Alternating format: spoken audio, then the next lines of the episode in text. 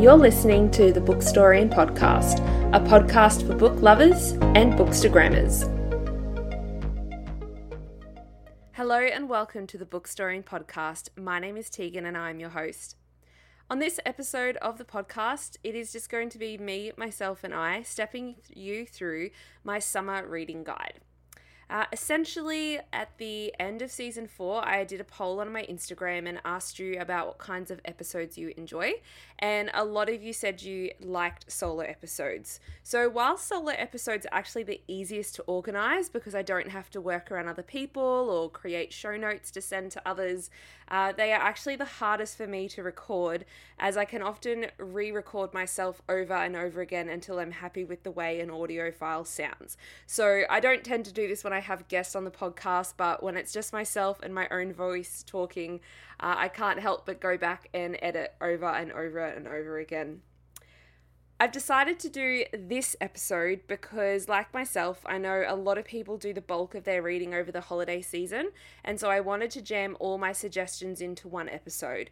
You will likely hear some titles that you've already heard before on season four and five because they are books for the most part that I have read this year, uh, but this will be a really good place that culminates all of those reads together so you can listen to one episode in full and hear my highlights for 2022. Well, some of my highlights for 2022, because there's actually one more episode to go, which will feature my top reads of 2022.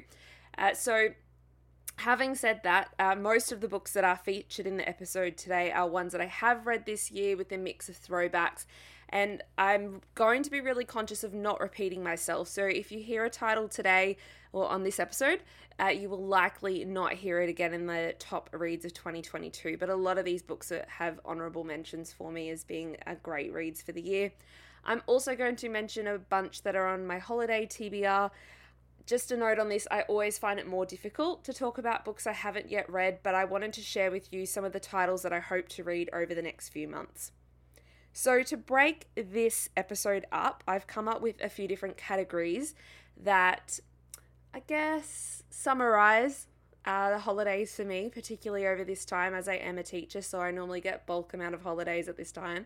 So, the categories I've come up with are Christmas, summer flings, wild cards, long haul, and holiday read. I have done my best to make sure that there are no spoilers on this episode, and I hope that you walk away with a bunch of reads to enjoy over the summer.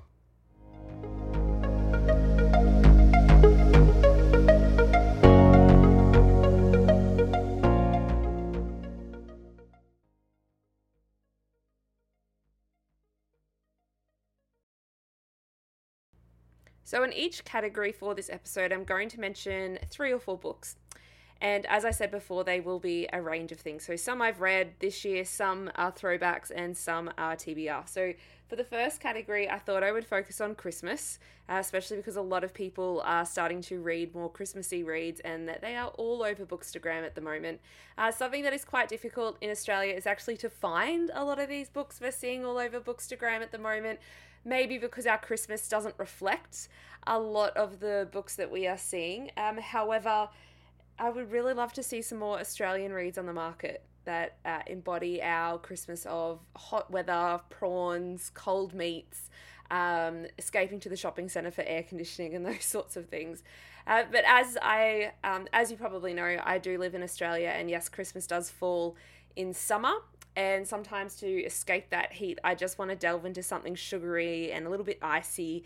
Uh, so these Christmas stories that I am going to be talking about today are probably more set in a colder climate. Uh, both of the reads that I'm mentioning today that I have read are four star reads for me, and I did read them last year. The first recommendation for you is The Holiday Swap by Maggie Knox. Here is a quick little synopsis for you. Identical twins, Cass and Charlie are both talented pastry chefs who've definitely picked up the baking gene from their parents.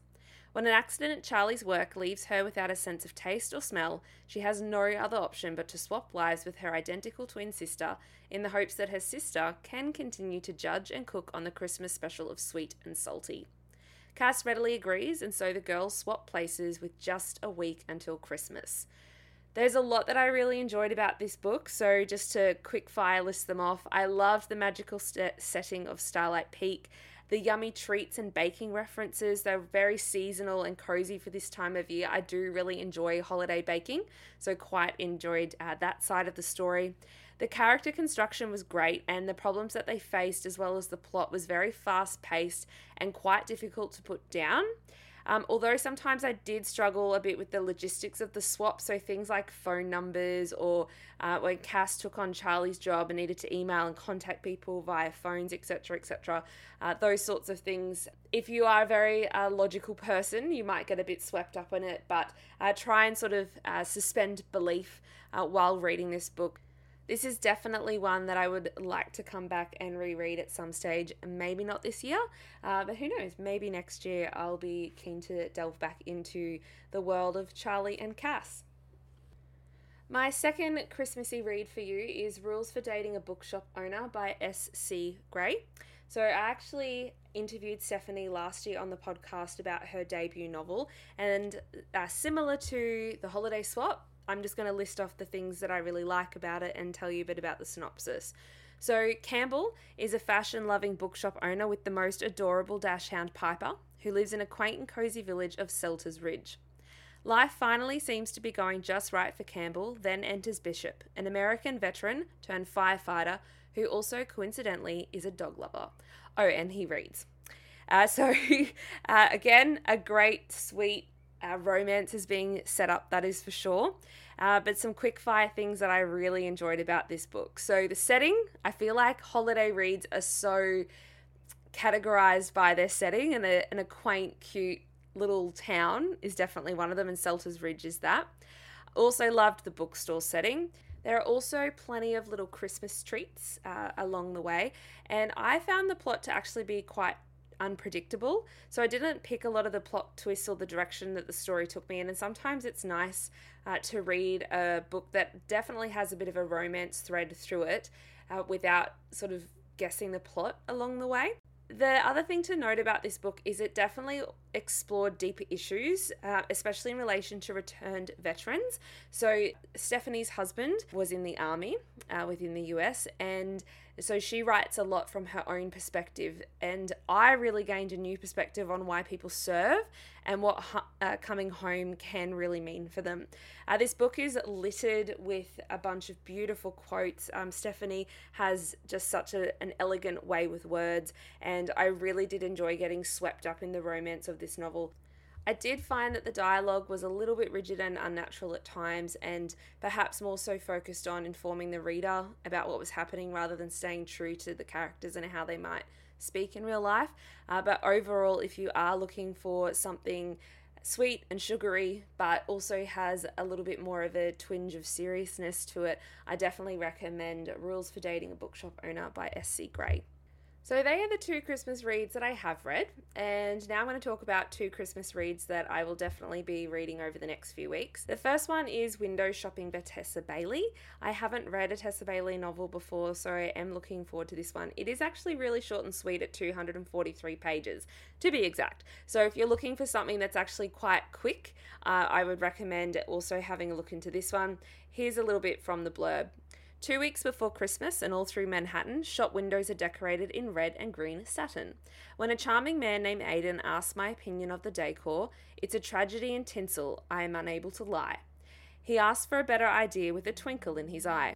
So there's two things that I like about this book instantly from the blurb. The first one is the hint of enemies to lovers, where it sounds like the protagonist ends up having to work with Aidan. Uh, so maybe a bit of forced proximity as well. I do like that in a book. And the second one is potentially the perspective of what it's like to work in retail over the holiday or spe- specifically the Christmas season. Uh, it's something that I've experienced and that my mum still experiences today. And I think it's a unique angle as well to take about what it actually is like working uh, through those busy periods of the holidays and maybe not enjoying so much of the Christmas cheer. Uh, that we see and hear when we go to the shops. The second book that is on my TBR this holiday season is One Day in December by Josie Silver. Now, I have always seen this one over Bookstagram in December. usually because it has the word December in the title. Uh, however, it wasn't until I read One Night on the Island by Josie Silver earlier this year that I was like, okay, I'm definitely going to give this one a go. And it has taken me a very long time to actually find a copy of it in stores. Uh, my local QBD finally came through with the goods on a Black Friday sale. However, this is what One Day in December is about. Two people, 10 chances, one unforgettable love story. Laurie is pretty sure love at first sight doesn't exist anywhere but the movies, but then, through a misted up bus window one snowy December day, she sees a man who she knows instantly is the one. Their eyes meet, there's a moment of pure magic, and then her bus drives away. And essentially, they have a, a range of encounters across December, um, or one day in December that spans across 10 years. And I'm sure this is kind of a friends to lovers trope. That's the kind of vibe I'm getting. It's not necessarily overly Christmassy, is something else that I'm not not expecting from it, but I'm enjoying like the cold winter vibes where maybe there's a sprinkle of some Christmas things in there as well. Uh, but overall, I just really loved One Night on the Island, and I'm really keen to see uh, what Josie Silver has done with One Day in December that has made it such a popular read on Bookstagram as well. So they are my four uh, for the Christmas category. So if you want to hear those titles again, uh, definitely jump into the show notes and have a little read there.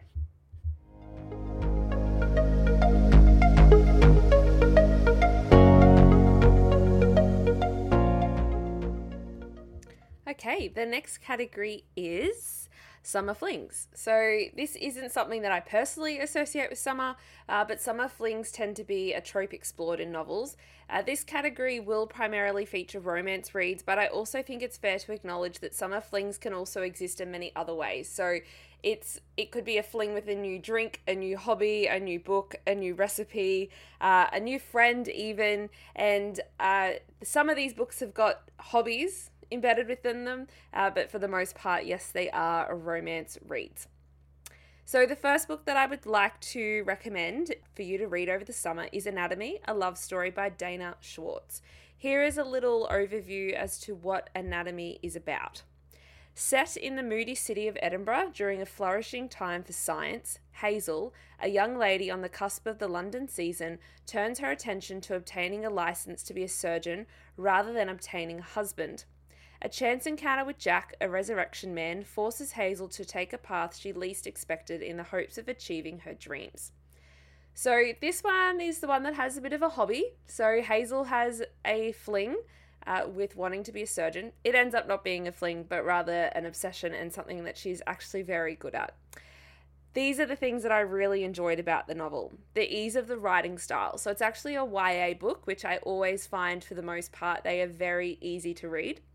I enjoyed the study of the human anatomy. I'm not usually someone who's very science or mathematically uh, minded, but I did enjoy the way in which the human anatomy was discussed and also explained. Uh, there was a shift in perspective as well in the novel, acute teen romance, and the glimmer of a pandemic and vaccine argument, which I thought was quite interesting. Uh, most notable about this story, however, though, was Hazel, the protagonist. She's a strong, curious, and determined female lead, and um, definitely has the help of privilege. I think it's important to acknowledge that. But pair all this with a very nail biting and dramatic ending, as well as the taste of a sequel, and I think you have a great read, especially for summer. And if you need another reason to read this book, Immortality is the sequel and it is coming out early next year. So I highly recommend you get onto this one quite quickly so you're ready for when Immortality becomes uh, released. Some things I didn't find so great about the book was the plot. It was a little bit predictable at times, and there was this odd inclusion of fantastical elements at the end that I found a little bit um, disappointing.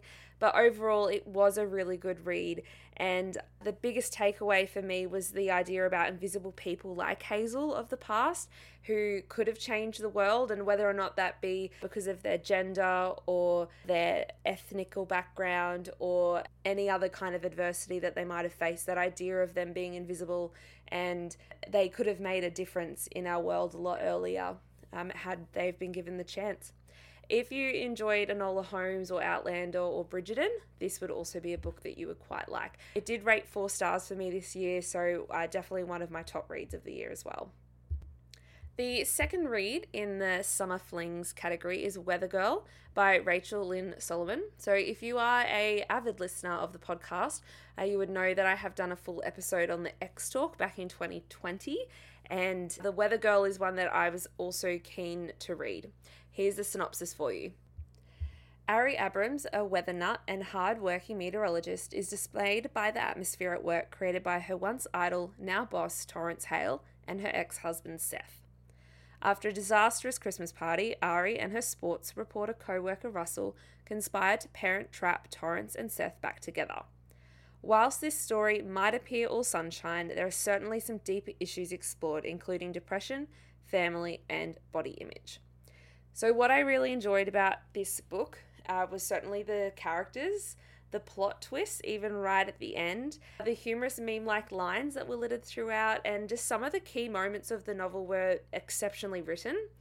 I also like the workplace romance trope and the theme of weather, which also like permeated in the lead character's fashion choices. So we have descriptions of weather themed clothing and jewelry, something I can certainly get on board with. I also think the theme or issue of depression was explored really well within the book. It wasn't so deep that it overtook the story, but it was just enough to give me more of a perspective and an understanding on this mental illness. And there was an author's note right at the very beginning as a trigger warning, uh, which I also really like when there's an author's note right at the beginning of the story that might also explain some of the issues that are in it and why those issues might exist alongside something like a romance. So, for the most part, I really enjoyed the book. Some moments were slightly too manufactured for my liking, and I thought that the whole parent trap vibe could have definitely been extended on a little bit more. But overall, this was a really great novel to read. It was very addictive, fast paced, and fun, uh, hence why I think it belongs in the summer fling category for my reading guide this year. The third book in my summer reading guide is Unnecessary Drama by Nina Kenwood. Here's the synopsis. Unnecessary Drama is about Brooke, a young uni student who has moved out of home for the first time to live in a share house in Melbourne. She doesn't predict that one of her housemates will be her friend turned crush turned enemy, Jesse. Initially, she vows to simply stay out of his way. This becomes a lot harder than she thought, though. I instantly loved this book. I thought it was really refreshing. I enjoyed the awkward and relatable main character. I found her highly relatable. Uh, she talks about things like germs and rules and laminating things, and that's just something I can definitely get around. There was also some forced proximity, a Melbourne setting, as well as a sprinkle of enemies to lovers and fake dating. And the protagonist herself is actually a writer. So I quite enjoy stories where you're actually reading about writers the plot was also very entertaining and funny. I found myself giggling along to it, and it was just really easy to read and sink into. I just didn't want to put it down. And again, I think that's what makes a great summer fling book something that you love and adore and uh, wrap your head around really quickly and fling in and out of, and uh, something that sticks with you and you want to tell other people about it. I did feel as though there was a little bit of things unresolved without giving too much away. So, some of Brooke's relationships, as well as kind of like why she was also studying economics when she clearly wanted to be a writer. Uh, that was never really explained for me.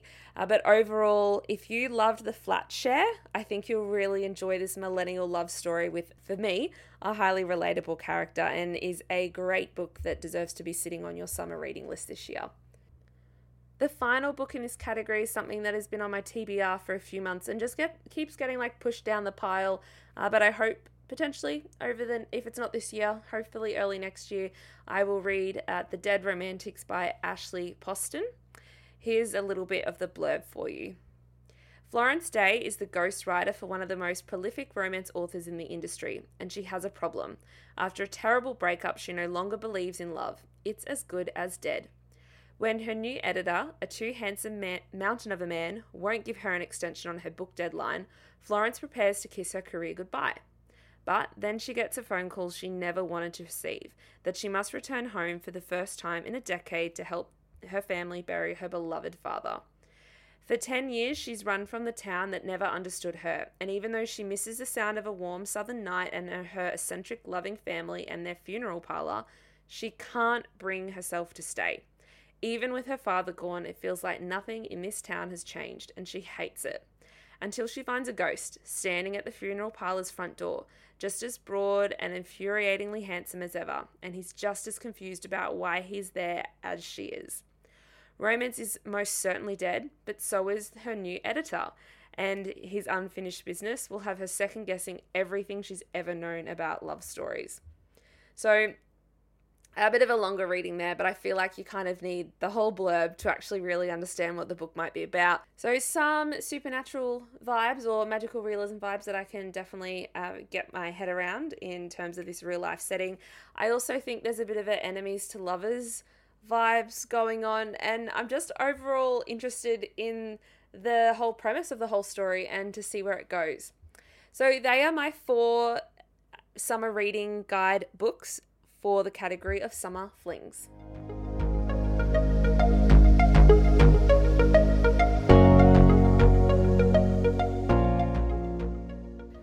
So, the third category out of five is called wild cards. So, the reason why I have got a category that is called wild cards is I especially love to play board games and I always feel like Christmas get togethers are a great opportunity to bust out a board game uh, or a card game of some sort, mainly because you have a longer period of time that you're hanging out with people. And I also think it's a really great way for people to get off their phones and spend some time together, whether it be playing a game of um, trivia or Cluedo or, heaven forbid, uh, Monopoly, which my brother and I are not allowed to play in my household anymore. Uh, but these are some books that I think fit the category of wild cards that go along those whole idea of board games. So, two I have read and two are on my TBR. My first summer reading recommendation is Everyone in My Family Has Killed Someone by Benjamin Stevenson.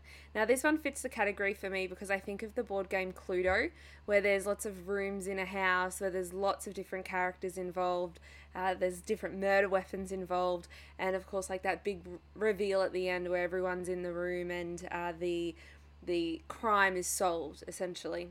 If you haven't heard of this book yet, and maybe you haven't, um, it's not one I have mentioned just yet on the book club, this is it in a little snapshot. Everyone in my family has killed someone, ironically, is the name of the title and the very first line of the prologue. It's a slow burn thriller involving the infamous Cunningham family, who also happen to find themselves in an Australian ski resort on a family reunion. Some other little context about this book is that uh, in my book club, we did read it quite recently and it has topped the book for 2022. And there are a few reasons why that would be. I think it's because a lot of us actually really liked the story and how the narrator breaks the fourth wall. We also liked the idea of the detective club rules that were listed at the front of the book and then uh, that the narrator actually stays true to throughout the story as well. Uh, there's also different sections dedicated to different family members, and it kind of winds between like past and present. So you you're hearing the stories that happen and accompany the characters. And it was very just it was it was overall was very clever. It was very winding, and I really enjoyed the journey. Some things that I did struggle with about this book was there were many layers to the story, which is potentially why I'm suggesting it as a summer read because you definitely need to be thinking as you're reading this story. And there were certain aspects of the story I wasn't invested in as others, and that was purely because that there was so many layers to it. But if you're after something that's a, a good story and a good mystery read, especially one that's set in Australia, because they're a little bit rarer, uh, I would highly recommend Everyone in My Family Has Killed Someone. The second book in this little category would have to be the book that I'm actually at the time of recording currently listening to, and it is Tom Felton's memoirs. It is called Beyond the Wand The Magic and Mayhem of Growing Up a Wizard. Now, I've put it in this category because I really actually wanted to talk about it. I think it would be a really good holiday listen or a holiday read, especially if you're a Harry Potter fan. But also, some of my memories of playing video games are often actually playing the Harry Potter games and having like little Draco or Harry or Hermione or whichever character you're playing actually walking through Hogwarts, and therefore I've connected it. Uh, that might be a really loose one just for me to talk about this book, but regardless. Um, I'm not quite halfway through the book yet, but it is everything that I wanted it to be. It is little tidbits about his actual acting career and how he got to be where he is as playing Draco, and it has great little behind the scenes tidbits and things about his family and for the most part, is exactly what I wanted it to be. So, if you are a Harry Potter fan or you really enjoy a memoir, especially an actor's memoir, then I would highly recommend Beyond the Wand. The other two books that I am going to mention in this category I have not yet read. Uh, hopefully, I'll get to them over the summer. Um, if not, I still want to recommend them for other people or potentially put them on your radar. The first one is Time of My Life by Myf Warhurst. So, here in Australia, Myf is a team captain on the music quiz show Spicks and Specs. I really enjoyed watching this as a teenager and I have thoroughly enjoyed watching the revamp of it this year on television. So, Myf has also worked in Australian radio and has a lot of knowledge about the music industry. She also was our uh, commentator for Eurovision, or has been our commentator for many Eurovisions, I should say. So, I feel like she would have so much to actually reveal and talk about. The only reason why I haven't yet picked this book up is actually because I'm waiting for access to the audiobook. I don't know if it's ever going to come. It is only available on one platform at the moment, uh, but I'm hoping that my local library might get in uh, a copy of it if I wait long enough, potentially. And the fourth and final book in this category is Tomorrow and Tomorrow and Tomorrow by Gabrielle Zevin. The reason why this one falls into the category is it is about video games, and if you're a bookstagrammer, you would have been living under a rock to have not seen this all over your feed. Uh, here's just a little uh, snippet of the blurb. Let the Games Begin from the New York Times best-selling author of The Storied Life of A.J. Fikry, a glorious and immersive novel about two childhood friends once estranged who reunite as adults to create video games finding an intimacy in digital worlds that eludes them in their real lives.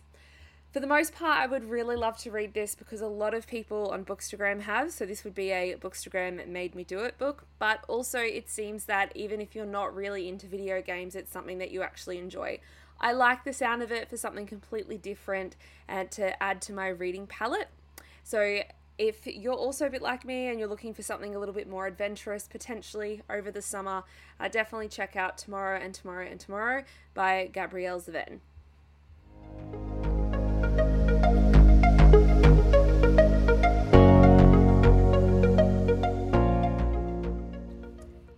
Okay, the next category is long haul. So I think I often savor some larger books for holiday periods when I have some time um, and a bit more space like in my brain to process them. Uh, so, whilst I don't usually feel pressured about meeting a reading goal every year, I do also find it a bit easier to sink into larger books towards the end of the year if I've completed my goal or I'm really close to my goal. So, these are some books that I would say are for the long haul. Uh, maybe it's because the content's heavier, or it takes longer, or of the or because of the page count is it probably a little bit higher than my average read. So I've got three for you. Two of them I have already read, and one of them is on my TBR. The first book is Violeta by Isabel Allende. Now, I have never read an Isabel Allende book before, and this one was a shameless book club pick for 2022, so I was kind of keen to have a read of it for myself and then, of course, listen to the episode afterwards. This is what it's about. As she nears the end of her life, Violeta reflects on the personal, national, and world events that caused her devastating heartbreaks, passionate affairs, times of poverty and wealth, terrible loss, and immense joy for nearly a century.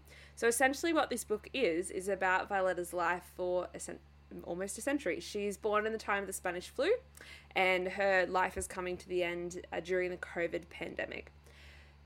If you are a historical fiction fan, I would say that this one is probably more so for you. If you're someone who doesn't really like the long haul of a read that is quite historical and winds in historical events, it might not necessarily be something for you. But what I really liked about it is I just got completely swept away in the story and thought it was such a great novel because it is essentially someone's story or someone's life. I learned a, an awful lot about the history of South America and particularly the political unrest uh, because a lot of the book and things that happen in Violeta's life are also connected to key historical events. I think that there was a lot to also take away from the story, including Violeta's resilience and her vitality of life, even through all the different ups and downs and great sadness that seemed to tinge her life. For me, on a personal note, this story also made me think about my pop and the amount of change he's seen in the world and would have experienced over his life. Some things, however, that I did uh, not enjoy as much about this book was that the plot did tend to drag at times, which again can happen during historical fiction novels, and a few of the later decades in particular felt a little bit rushed and a little bit scattered. I also would have loved a map, and I think uh, potentially South America was too broad. But after finishing the book and uh, learning a little bit more about the author, I can understand potentially why the location was kept as broad as it was. But for me, I really think you kind of need a, a location to better understand what is happening and, and place it in the world and for it to be a um, a five star historical fiction for me anyway. But if you do enjoy stories about women, if you do enjoy historical fiction, uh, this is definitely something to bump onto your TBR. The second book that I would like to recommend to you, if you haven't already read it, is Beartown by Fredrik Backman. The reason why this one is currently on my mind is I am a few chapters away from actually finishing The Winners, which is the third series in this book. If you haven't heard about Beartown or read it yet, this is a little snippet about what to expect.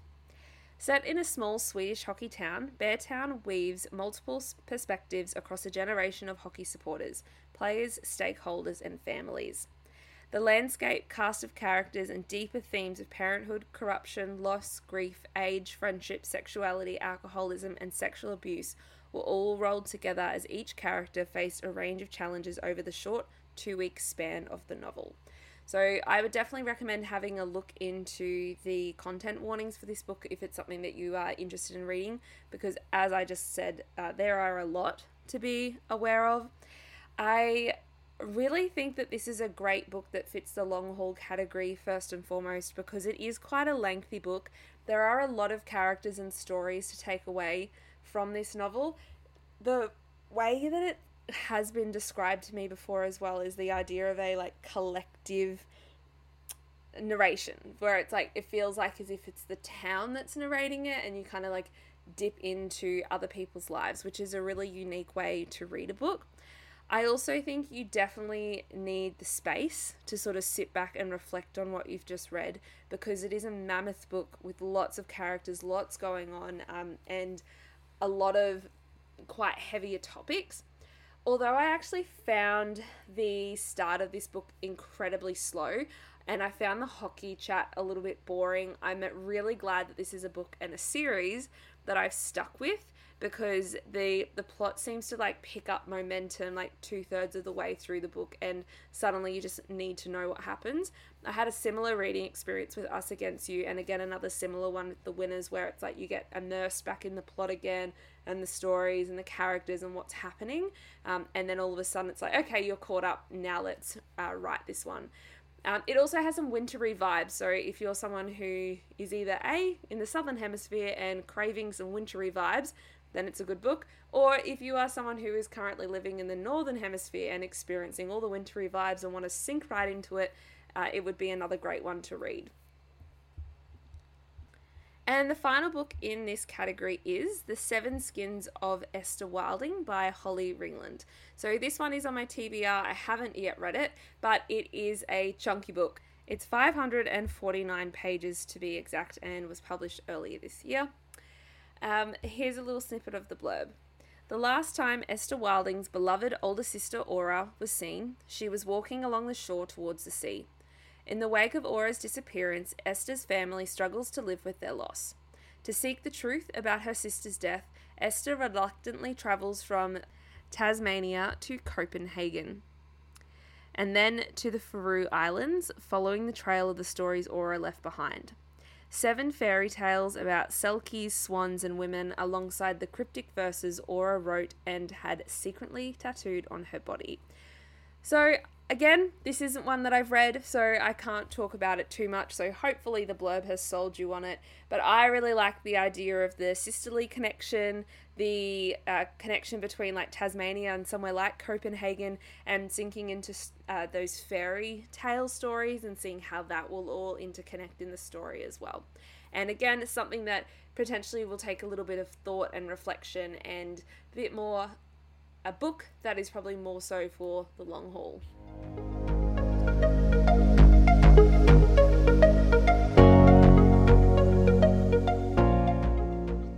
And the final category in this episode is called holiday reads. I had actually initially called this beach reads, but I would be lying because I don't personally spend my summers at the beach, even though, yes, I live in Australia, not that far from the Gold Coast, but I have incredibly pale skin that burns very easily, and so I definitely prefer to spend my summers in the shade. Therefore, I would recommend these books for your holiday reads, no matter what your holiday looks like. These are books that are potentially easy to pack. They may be reflective, addictive, uh, have short, bite sized chapters, so it's easy to sit down and read in shorter bursts between all those different uh, holiday activities or family obligations. Three I have read, uh, one is on my TBR. The first one is Love and Other Puzzles by Kimberly Allsopp. Now, if you haven't heard of this one, uh, here is a little bit about it. Home to one of the most relatable protagonists in a while, in brackets, I've put many plans, lists, outfit layouts, rom com lover, and routines. Love and Other Puzzles explores family, love, self discovery, and relationships as Rory navigates a week of her life using answers from the New York Times crossword puzzles. There was a lot I really enjoyed about this novel from the protagonist's daily structure.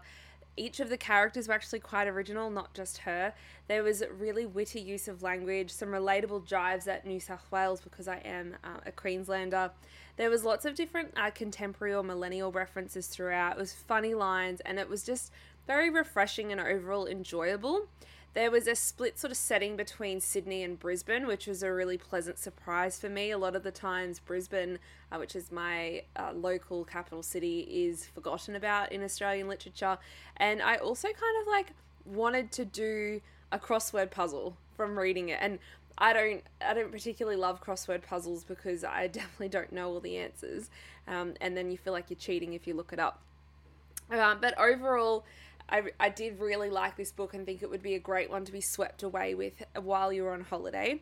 A few things that I wanted from the book but perhaps didn't get was I would have loved a few more crossword like clues and answers scattered throughout the book and it would have been really great if there was actually the crossword puzzle at the end of the book and um, I'm not, I'm not going to tell you why I wish there was one there because I think that will give too much away. But essentially, I just wanted a crossword puzzle at the end to complete. It should also be noted that this book did bring me out of a reading slump, and I would actually really love to see it grace the silver screen um, or like some kind of like mini series. I think it could be a really fun book to take and to flesh out. Uh, so that one is Love and Other Puzzles by Kimberly Allsopp. The second book in this category is Something Blue by Alex Sarkis. Alex joined me on an episode of the podcast earlier this year where I actually got to interview her about her debut novel. This is a little overview. Heartbroken and worse for wear, Nicole is at a loss. Just when she was at a time in her life when she thought the future was set, the rug was pulled out from under her. Armed with her camera and a determination to be something different, Nick sets out to find her own aspirations whilst balancing family obligations, culture, and traditions.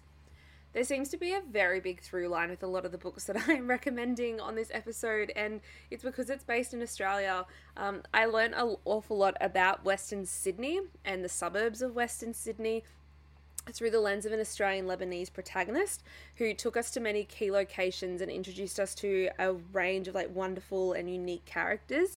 I also had my highlighter at the ready as I read this one because there were so many great quotes and lines throughout that I really enjoyed. I did find that the later half of the novel seemed to focus on one of the side characters more than the actual protagonist, who I was more so interested in, and I would have loved an epilogue at the end to solidify the hope I felt for the character. However, I do follow Alex on social media, and she has kind of hinted that there might be a sequel coming. Hopefully, I'm going to get a whole book of an epilogue rather than just a little epilogue chapter at the end. It is an, a stunning debut from an Australian author. I do highly recommend that you not only grab yourself a copy of the book and read it, but also head back and have a look at some of my past episodes, and especially that episode there where I'm talking to Alex about her work. The third book in this category is The Younger Wife by Sally Hepworth. I picked this one up when I was in Victoria uh, earlier in the year on holidays, and a very special thank you to the bookstagrammer who worked at the bookstore and recommended it to me. I had never read a Sally Hepworth novel before, but now I'm definitely way more interested. Here is what The Younger Wife is about. Reveling in the rapid deterioration of their mother due to Alzheimer's, sisters Tully and Rachel are not at all happy to discover that their father has a new girlfriend who is half their age. Family, trust, illness, divorce, and domestic violence are all explored in this family drama slash thriller. So, definitely a few content warnings for this one as well that I would recommend checking out. These what I really enjoyed about this novel, though, was the multiple perspectives. Like, I love it when a book shifts between just more than one character. It was also a very highly motivating plot. So, considering that I was away and traveling with friends, I just really wanted to devour it. Like, had those just one more chapter vibes about it. It was short, sharp chapters, and um, also had a way of exploring the sadness and grief that accompanies Alzheimer's disease for the people who are in that intimate circle of the person who's suffering from it. Uh, with that being said, there were a few little things about the novel that didn't quite make it to the five star read for me.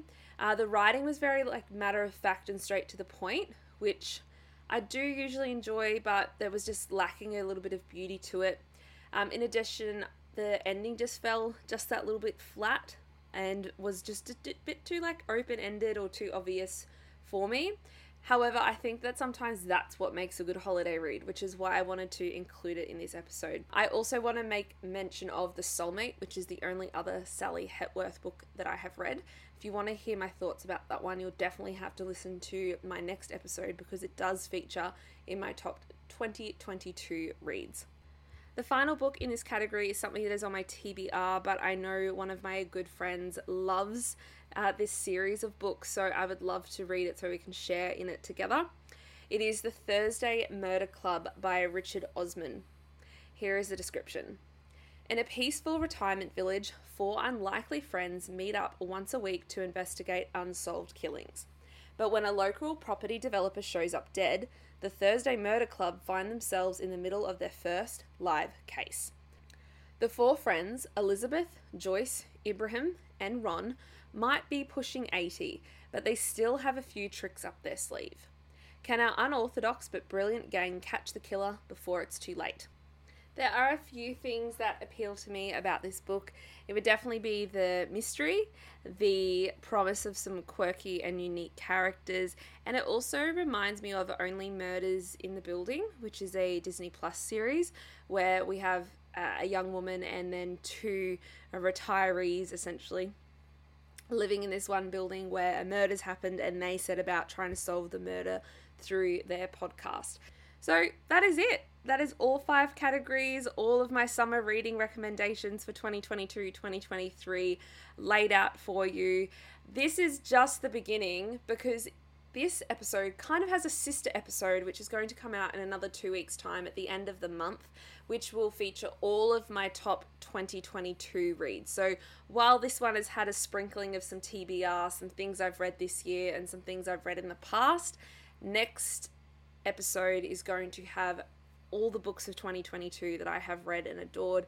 And at last count, I've read 67 books, nearly 69. So by the time I get around to recording that episode, I should have hit 70, and um, I'm going to give you a bunch of recommendations. So thank you very much for listening right to the end of the podcast.